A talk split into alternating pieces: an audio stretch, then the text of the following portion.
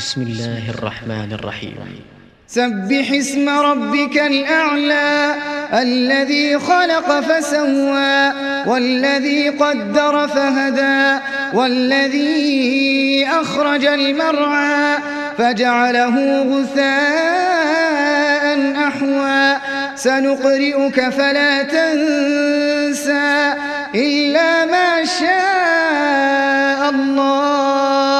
إنه يعلم الجهر وما يخفى ونيسرك لليسرى فذكر إن نفعت الذكرى سيذكر من يخشى ويتجنبها الأشقى الذي يصلى النار الكبرى